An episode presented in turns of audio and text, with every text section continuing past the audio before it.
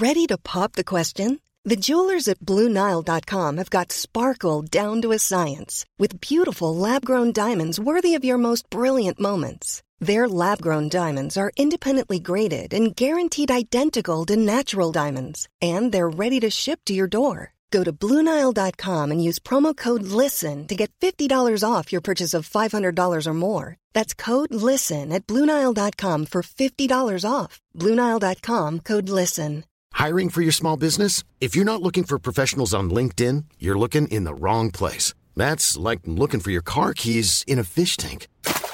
LinkedIn helps you hire professionals you can't find anywhere else, even those who aren't actively searching for a new job but might be open to the perfect role. In a given month, over 70% of LinkedIn users don't even visit other leading job sites. So start looking in the right place. With LinkedIn, you can hire professionals like a professional. Post your free job on linkedin.com slash people today.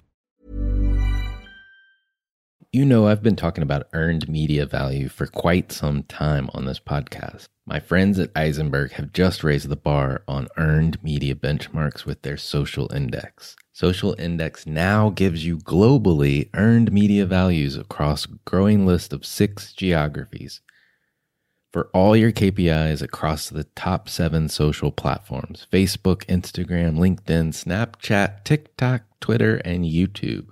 You can now visualize these values for deeper analysis, and they have a look back window over two years of historical comparisons. Social Index is updated daily. Don't get stuck with old data. Over 1,000 companies have used the social index to understand the ROI of their social campaigns. And if you work with a social agency, you should demand they incorporate earned media values into your reports. Get your earned media value for social content. Visit earnedmediavalues.com slash Alan. Again, that's earnedmediavalues.com slash A-L-A-N.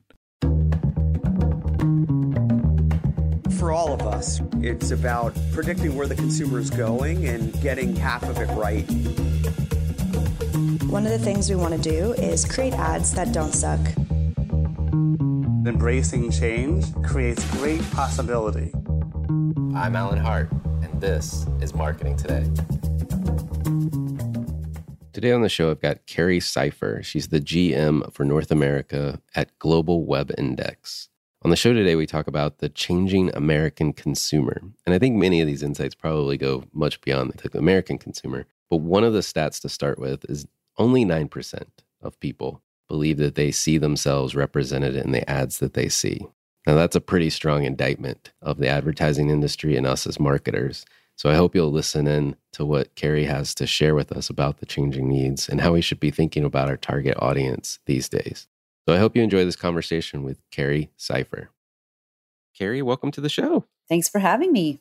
I thought we could start with your background. And you have had a diverse set of industry experiences from publishing and media to technology to the agency side and now on the data and insight side. So maybe you could just give us a little recap of like how you got to where you are. Thanks. Yeah, I've uh, I've certainly and confessed deliberately tried to keep things diverse and learn all aspects of our crazy media and technology business. I'm mean, I have to say I had a lot of good coaching and advice along the way, and asked a lot of questions and studied other careers I admired. So that that certainly helps. But I would say it kind of breaks down into two stages. You know, I think earlier in my career, I was really more interested in what was emerging, what was new, what could I do that was on the forefront. So I think when you look at my resume, the thing that is probably the most interesting is the timing. So when I was in mobile was before anyone really cared about mobile and the internet and social, et cetera. So a lot of people just kind of looked at that as a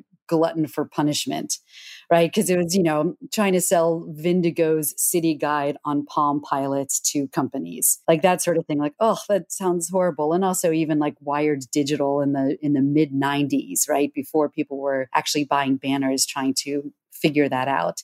But then I actually got some great advice, which was to think a little bit more about what I wanted to do last and move backwards. And so instead of kind of just trying to climb and inch my way up, like I think a lot of people think of their careers, it got me thinking much more creatively about what I wanted to learn, kind of just bigger and more creative. And so that's what led me to companies like Publicis, so I could get on the buy side and get sort of a bird's eye view of things, and IBM, mm-hmm. which allowed me to really dig into kind of how technology and process works. And what I ultimately decided in this last transition was I think I do like kind of medium to smaller size companies better. It just suits me. And I wanted a growing marketplace with a product that deserves to win with really principled, hardworking people. And I, I think I found it in Global Web Index.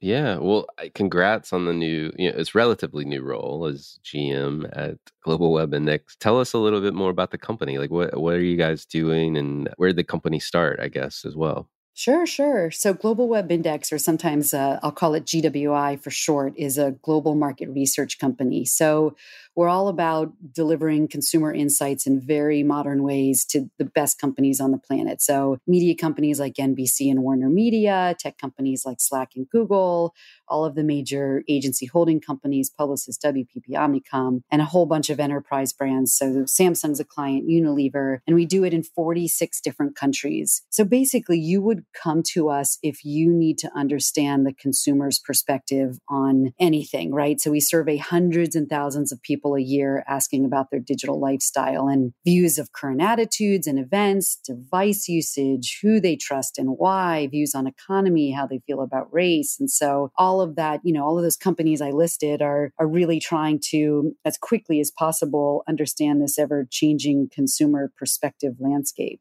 we've been at it about 10 years and fairly bootstrapped for a while and only recently you know started growing very fast and again we're i think one of those companies where in this pandemic if you were kind of a digital native which we are you could serve quickly and, and do quite well I'd love to talk about some of the data and the the insights that you're seeing. You had sent me, I think, a, a report, so to speak, of the changing American consumer. And um, maybe we could start with just like what motivated you know looking at the data in that way, and then we could talk about some of the data itself. Yeah, yeah. I mean, it you know it was motivated as many products are uh, by our clients right? Our clients are like, holy cow, this is, this, humans are so complex. These are complex times. Can we get a sort of US only data set to really help us understand some of these more modern and very emotional topics that are stemming from Americans right now. So, really, it was kind of inspired by them. And so, we went out into the market several months ago and are able to sort of deliver on a lot of these topics that are hard to talk about, hard to quantify, hard to figure out what to, to do with. So, so, some examples are, you know, we asked a lot of questions around race and, and diversity. And when it comes to, let's say, topics like BLM, the, the data shows that customers want brands, in addition to supporting the community, customers are making their decisions based on how a company reviews their own hiring practices around diversity. And even you know what is your they'll, they'll look at your management team to see if there's diversity on the website before they'll buy your toothpaste right? Like that's how sophisticated people are getting and what they're saying is important to them. And so they're even i mean even sort of younger consumers are looking at the supply chain of the people they the companies they spend money with to make sure that there's diversity in the supply chain. Like i, I even got an rfp the other day that basically said what's your pricing? What's your product? What are your diversity numbers? I need all three if you want to win my business. So it's been really, really interesting to both see the consumer research and have the consumers tell us what they want companies to do around race and diversity. But then also, I'm seeing it sort of in my own business practices as well, just as an example of how it's all playing out.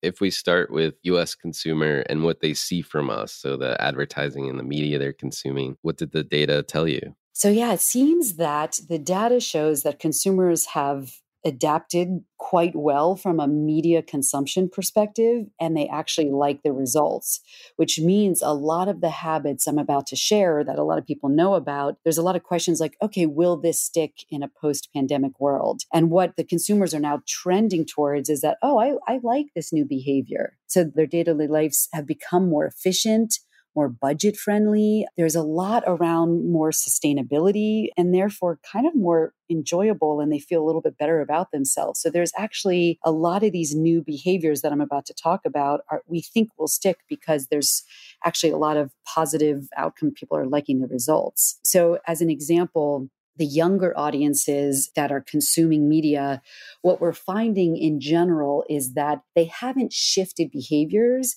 but they've turned up the volume. So, uh, video streaming, music streaming, we're not seeing a lot of shifts in behavior as much as just more, more of it. So, if you're, let's say, a media company or you're trying to find a younger consumer, it seems to be consolidating even more, but not necessarily towards the players you think. I would look at music streaming and video. But the thing that I actually found very interesting is in older consumers or the boomers, they're engaging in a lot of new digital activities for the first time. Their digital literacy has been forced to increase because of the, this pandemic. So streaming services are getting new customers in the in, in boomers. Um, social media, online TV, all of this digital activity is starting to see not just increased usage from younger consumers, but new usage from older consumers. And so those brands that are recognizing boomers as a new customer are doing quite well. One strange example that the data showed, for me strange anyway, is um, is gaming. So they're embracing go- gaming in much greater numbers. So, like in Q1, between Q1 and Q2 to 2020, the gaming numbers in boomers grew from 57% to 65%. And so, like, I've had some conversations with their researchers, like, oh, okay, so they're doing casual games on their phone. But no, no, no, no, it's actually not true. They're increasing their PC and laptop usage on gaming, which means boomers are becoming hardcore gamers. Right. So they're not just sort of like playing like casual games on their phone anymore. They're really getting into gaming. And so just as a as a usage, something that sort of seems really interesting is is that from a boomer's perspective? Some and i'm, I'm actually like i've so i've been trying to with this data i've been trying to look at companies that i think are doing a good job here. And i was listening to another podcast interviewing the ceo of paypal and what they're doing in what they and others call sort of silver tech. And so i would i would just sort of say you know paying attention to boomers right now as a new customer base if you are if you have your digital act together could be a really great opportunity based on the data no, that's awesome. I mean, one of the things that stood out to me as I was like flipping through the report is that the distrust, frankly, of media. And it's kind of a sad, I guess, a sad reflection that, you know, there's this distrust of the media, but also it seemed like a healthy, maybe not a majority, but a healthy distrust of social media too. And I guess that the other piece to the equation here, and maybe this goes to the trust to some degree, is that they don't a lot of consumers don't see themselves represented in the advertising that we're creating for them. So, I, I, curious anything you, you you're thinking about as it relates to that, but also the fact that we need to challenge, I guess, our own assumptions about who the consumers are that we're trying to target or or represent um, as well. Yeah. You know, it's interesting. I was, we were putting together our own ad campaign the other day, and I just looked at my head of marketing and I said, Oh my gosh, your job is so hard right now your job is so hard right now for all the reasons you just stated but um so just to put some some numbers to some of those those things you just mentioned let's start with the trust issue. So the research shows that 41% of americans don't trust traditional media channels and 23% don't trust social media at all. And almost the opportunity there i think for for everyone is that over 70% would like to see fake news filtered out of social media. So some of the, you know, so so as you know, some of these social media channels really try and figure out how to police fake news.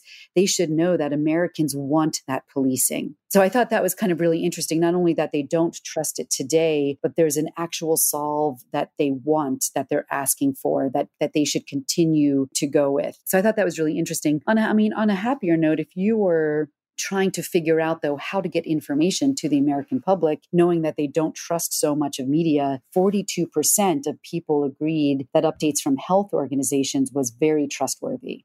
And so when they see, and they've even sort of anecdotally said, when they see nurses and doctors and professionals giving them information, they actually trust it quite a bit.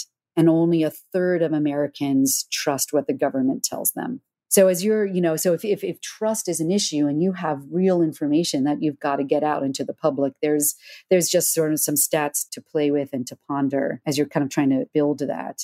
Yeah, no, and as you're thinking about, I mean, it's kind of mind-boggling, frankly, that only a third, I think if I get the number right, only a third trust the government right now. If I'm a brand and I'm trying to build trust, wow, the bar bar is pretty low, I guess. It's a good point though. I, I think it is an opportunity if if trust is so low right now, you know, really doing right by your customer right now in new and profound ways would go a long way. Yeah, no, for sure, for sure. I mean, just the small demonstrations of it, I would imagine, could go a very long way of, of building that trust with, given the distrust that they have in general. Yeah, Um, and one thing, sort of, just to just to be even anecdotal, and this has nothing to do with GWI, but I was, you know, just I'm I'm paying attention, you know, seeing all these stats, I'm paying attention to sort of who's doing it well and who's not. And one one thing, I don't know, I hesitate to call it a campaign, but one initiative that I thought was really interesting is good humor. I don't know if you saw what they did with their songs and their trucks, but the song that they had playing on their trucks was an incredibly had incredibly racist lyrics. And, and you know, these lyrics have been around for for years and years and years. And so they hired RZA to go, come in and build them a new jingle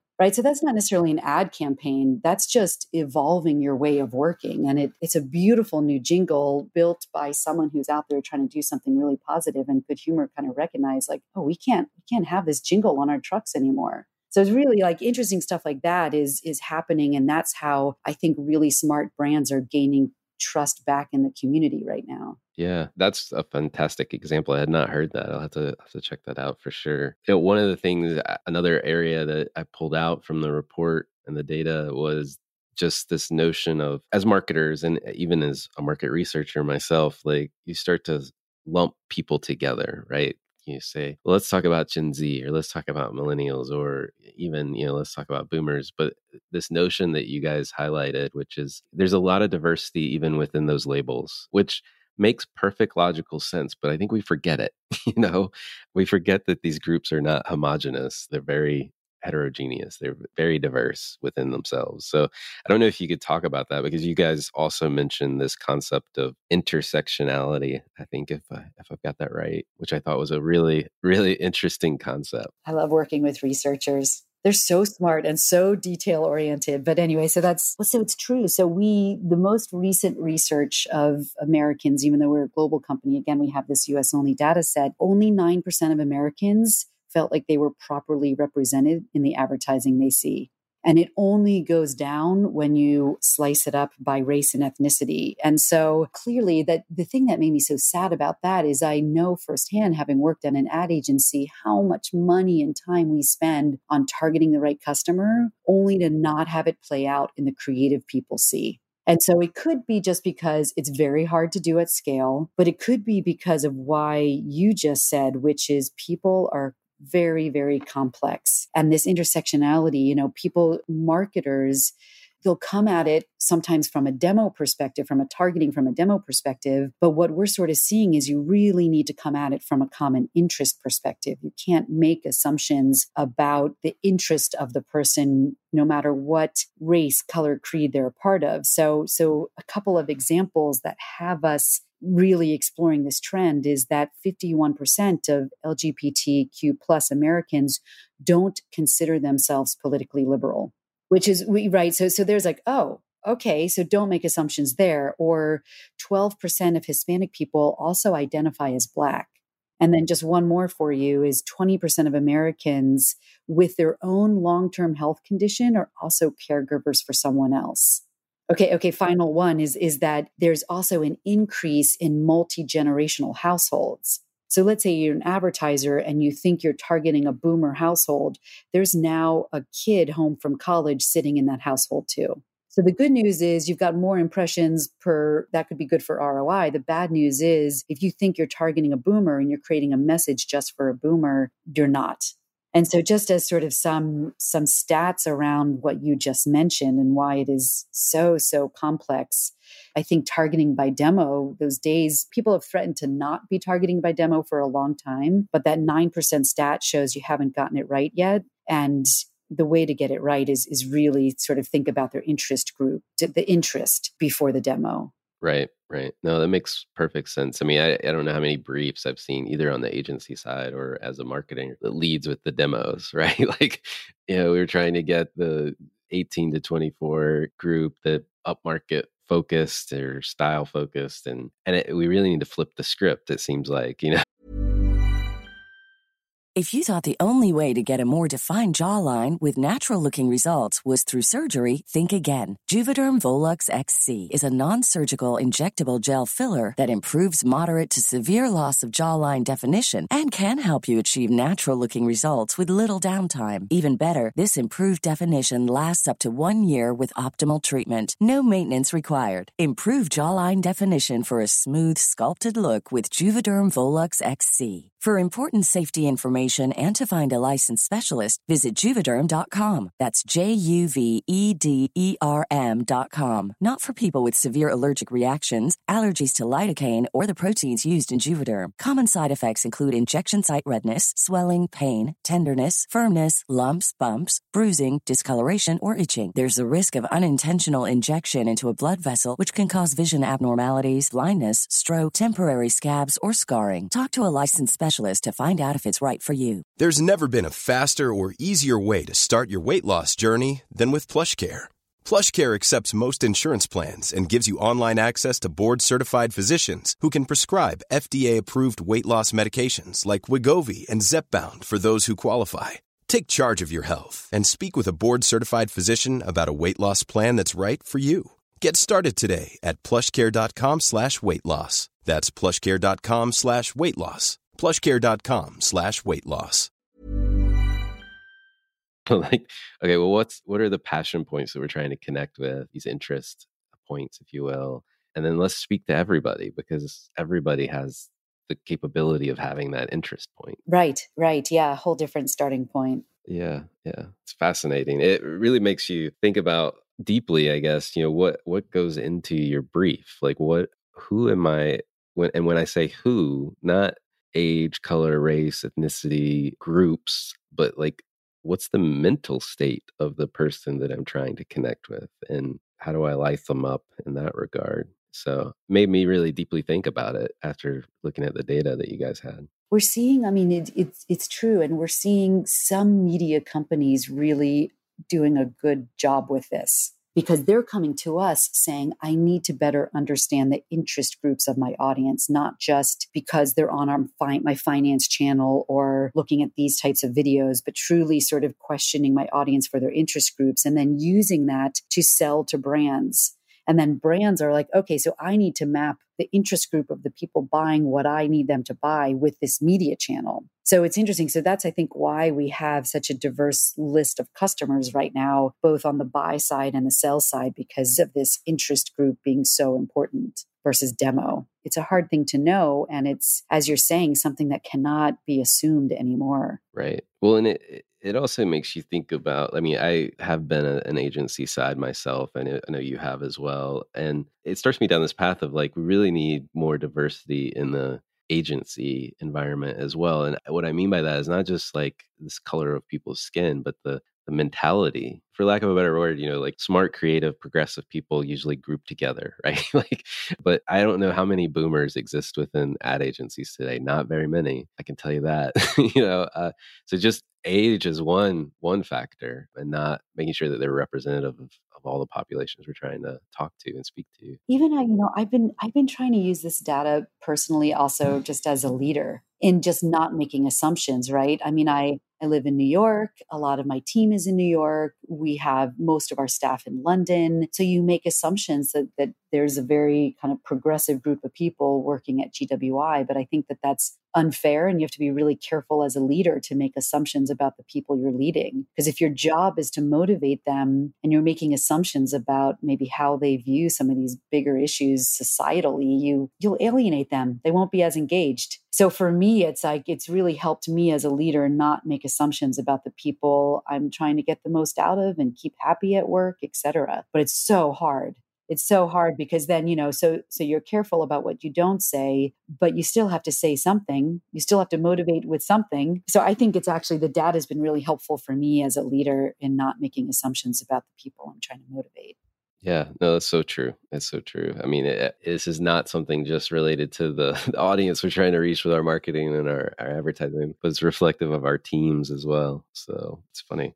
You're working with a bunch of marketers, companies today. Any advice or, or thoughts about how we, the companies and marketers you, you may be working with, need to be thinking about how we're serving people differently or or how we think about who we're serving? I mean we've been talking about a number of different areas but just curious if you had any additional thoughts yeah one one thing that could be really interesting for marketers right now is when we research kind of what people just care about in general safety has become first and foremost what they care about right? Their safety their family's safety you know that that's obviously on the entire planet's mind which means that that what is coming second third and fourth are things that we thought they cared about. And one thing that has taken a backseat is some of this tech angst or privacy and suspicion towards technology has actually slowed down. So the the number one thing on people's mind and consumers mind is safety. And so how are you as a brand keeping people safe when they're purchasing your brand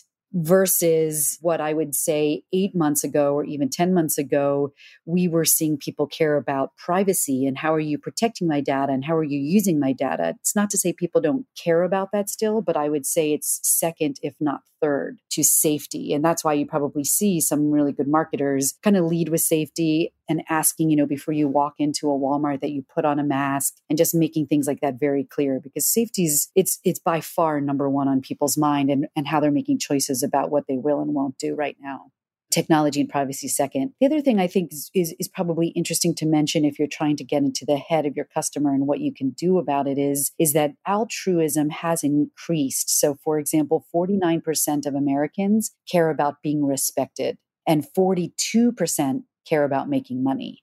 And so, as you're trying to speak to people and help people and figure out, frankly, how to get them to buy your product, those are important things to probably consider. Yeah, for sure. It's funny, not funny, I guess. Uh, interesting, I interesting. yeah, is the if I think back to psychology courses, you know, and Maslow's hierarchy of needs as our foundation has been shaken with this pandemic and, and all the things that are going on in the world, that it is natural, I think, to your point, that safety would be now a higher priority and demonstrating that. And that altruism probably gets to the um, you know, just human condition, right? Like before I can even think about optimizing my bank account, I just need human connection and I need to be be and feel respected and safe. Yeah, it's so true. I mean, and listen, I, th- I think I think it's worth mentioning, slightly less warm, but the the opportunity is that everyone's on screens, and so right. I mean, just on screens, so so much more, and and how this plays out. Like I'm seeing some, for one, on screens you can measure everything right so so in addition to all of the the ways you can make it more frictionless or trustworthy and all the things you can do upfront because you know everyone's on a screen you can also kind of measure learn and adapt and so if you're not measuring more than you ever have before, you know, what a shame because everyone's on screens. I think how this might play out to bring it back to our industry for a moment is what I'm hearing and just sort of talking to friends that are on both sides of the upfront is that I think you will finally see the digital evolution of the upfronts play out this year. I think you'll see more multi screen inventory being sold and bought. It's been the promise for a long time, but I think this year, because everyone is on screens and it is so measurable, you'll see a new, hopefully, uh, come September, a new, a new upfront with much more of a multi screen distribution. Yeah, that makes perfect sense. Interesting. I would love to see us try to also optimize show content itself potentially trying to figure out old school integrations, right? like especially as some of the streaming platforms continue to take off that are not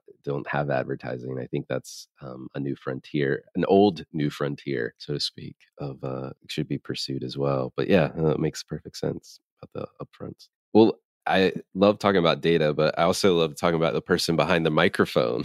so I'd love to switch switch gears a little bit and ask you a few questions. I like asking all the guests that come on, and um, my favorite one is: you know, Has there been an experience of your past that makes up or defines who you are today? so many but but i think i think you know because it's a marketing marketing conversation we're trying to have i'll i'll share this one which is um so i my first sales job was basically going door to door in mini malls during the summer in Arizona, trying to sell this entertainment book participation, right? Like, hey, be part of this entertainment book. And so restaurants and hair salons and dry cleaners, you know, in the middle of the summer, I was just kind of door to door. Do you want to be part of this local entertainment book? I mean, it was, it was just brutal. And so in addition to, you know, getting a lot of rejection and thickening my skin as, as just a, just a person, which was great, I did come across as one of the customers I was selling to this um, car repair company. And I show up with my laminated three ring binder pictures of how it all plays out and how you can be part of this entertainment book. And the gentleman I was calling on was an ex finance guy. And he basically sat me down and he's like, I don't care about any of this. Do you want to know how you sell to me?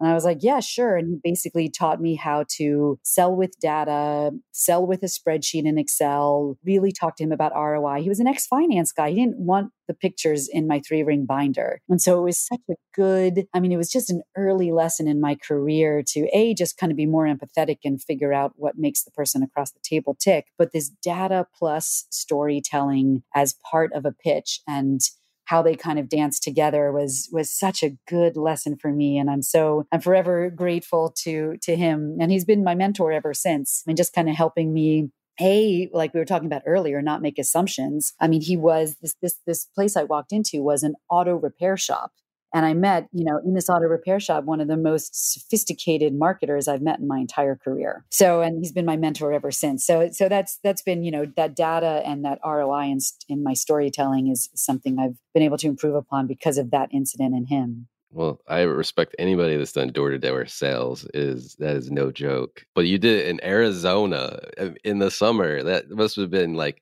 I'm sweating just thinking about it. so bad. Oh, it was so brutal. It was great though. I look back on it and just laugh. Oh, that's great. Well, what advice would you give your younger self if you're starting all over? I mean, I, I love this one and I probably overuse it, but but someone once said to me, if you think you're babbling, you are right like you know because it does you know whenever you're in conversation and you're like am i running on a little bit here? Like the answer is absolutely yes. And so it, it's it's taught me to sort of be a little bit more concise. And especially because i did kind of grow up through sort of sales and buying you start to look really guilty when you're babbling blah blah blah blah blah like oh my gosh you clearly don't know what you're talking about. So anyway i i really i'll try and practice what i preach and stop with that question I need to put a bumper sticker on my car that says that. If you think you're babbling, you are. That's funny. Well, one of the questions I like talking about now is kind of a silly one, but is if there's been an impactful purchase that you've made of say $100 or less in the last six to 12 months? This was a really fun one to think about. I love this one. And I'm going to not play totally by the rules because my answer is going to be I bought a Roomba and it's more than a hundred bucks. So here's the thing that is so fascinating about this Roomba besides the fact that it is like literally cleaning my floors, is that my job before GWI was at IBM. And I really, one of the things that's so great about IBM and working for IBM is you really understand the power of technology, right? I mean, I saw firsthand how AI worked, how blockchain solved huge business problems. I was like, yeah, I get technology, I get the power of it. But there is something that's a little esoteric when technology's behind the scenes. That when I bought this Roomba, and I watch it do, I watch a robot do something I don't want to do, it's got me thinking of what else I can outsource to technology. I'm like, oh man, I am not optimizing my life to technology nearly as much as I could. This Roomba has, I'm like, what else can I have this Roomba do? What else can I buy that's like this Roomba that is going to do something that's going to like optimize me and do something I really don't want to do? So it's been, I thought I understood technology and its power, but seeing something so tangible that's a robot do something has been just eye opening. I just love it. well, I'll, I'll, definitely allow you to break the rules because we have um, the equivalent of a Roomba. I don't think it's the brand name is Roomba here, but I love watching that thing too because every time I'm watching it, it means I'm not doing what it's doing. right? It, it makes me so happy. I realize I do kind of sound like a Roomba ad, but it's it's been really. I've gotten very philosophical about this vacuum cleaner.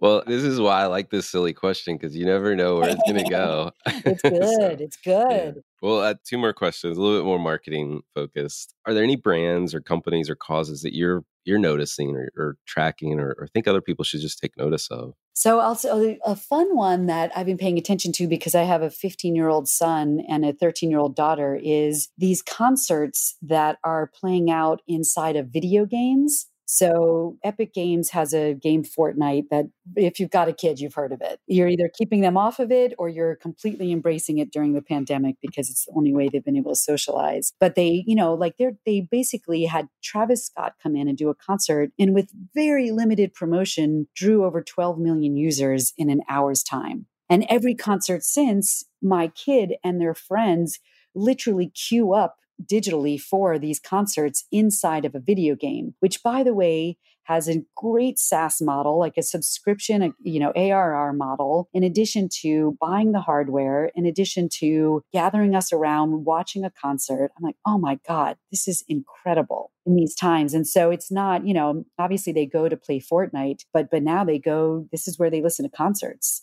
honestly they're not on you know i mean yes they're actually on youtube and tiktok and Spotify as well. But now this gaming company is pulling music streaming audiences and concert going audiences into their game.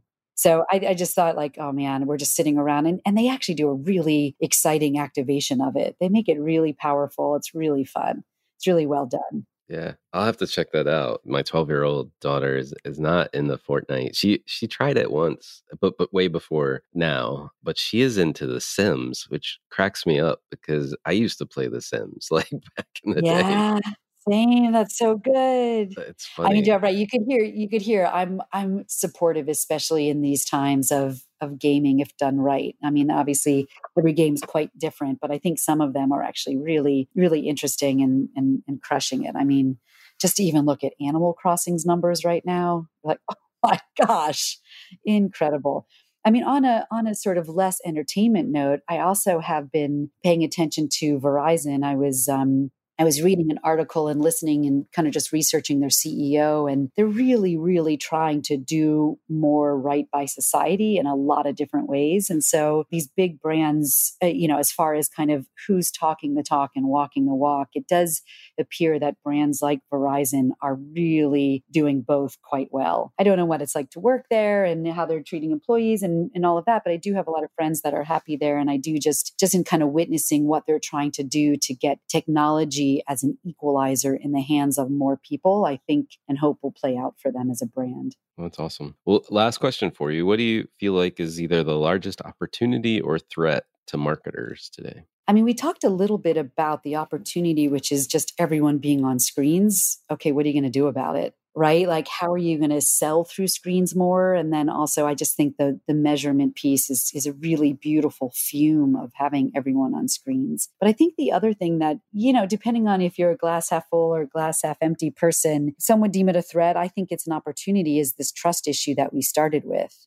and so, if there is a huge lack of trust across the board, whether it's a media company or a social platform or a brand, what an amazing opportunity to really kind of do right by the customer, which we talked a lot about how to do that and actually gain trust and therefore gain sales of a customer. So, I don't know. I think that this lack of trust is a, is a pretty huge opportunity to, to try and get some stuff right and kind of come out of this pandemic, hopefully, with um, not less sales, but more sales. Love it. Well, Carrie, thank you so much for coming on the show today. Thank you so much for having me and GWI. We really appreciate it. Hi, it's Alan again. Marketing Today was created and produced by me. If you're new to Marketing Today, please feel free to write us a review on iTunes or your favorite listening platform. Don't forget to subscribe and tell your friends and colleagues about the show. I love to hear from listeners, and you can contact me at marketingtodaypodcast.com. There you'll also find complete show notes with links to anything we talk about on any episode. You can also search our archives. I'm Alan Hart, and this is Marketing Today. Mom deserves the best, and there's no better place to shop for Mother's Day than Whole Foods Market. They're your destination for unbeatable savings, from premium gifts to show-stopping flowers and irresistible desserts. Start by saving 33% with Prime on all body care and candles. Then get a 15-stem bunch of tulips for just $9.99 each with Prime. Round out Mom's menu with festive rosé, irresistible berry chantilly cake, and more special treats. Come celebrate Mother's Day at Whole Foods Market. When you make decisions for your company, you look for the no-brainers. And if you have a lot of mailing to do, stamps.com is the ultimate no-brainer. It streamlines your processes to make your business more efficient, which makes you less busy. Mail checks, invoices, legal documents, and everything you need to keep your business running with stamps.com. Seamlessly connect with every major marketplace and shopping cart. Schedule package pickups and see your cheapest and fastest shipping options from different carriers. With rates up to 89% off USPS and UPS rates. And with the Stamps.com mobile app, you can take care of mailing and shipping wherever you are. Make the same no-brainer decision as over 1 million other businesses with Stamps.com. Sign up with Code PROGRAM for a four-week trial, plus free postage and a free digital scale. No long-term commitments or contracts. That's stamps.com. Code program.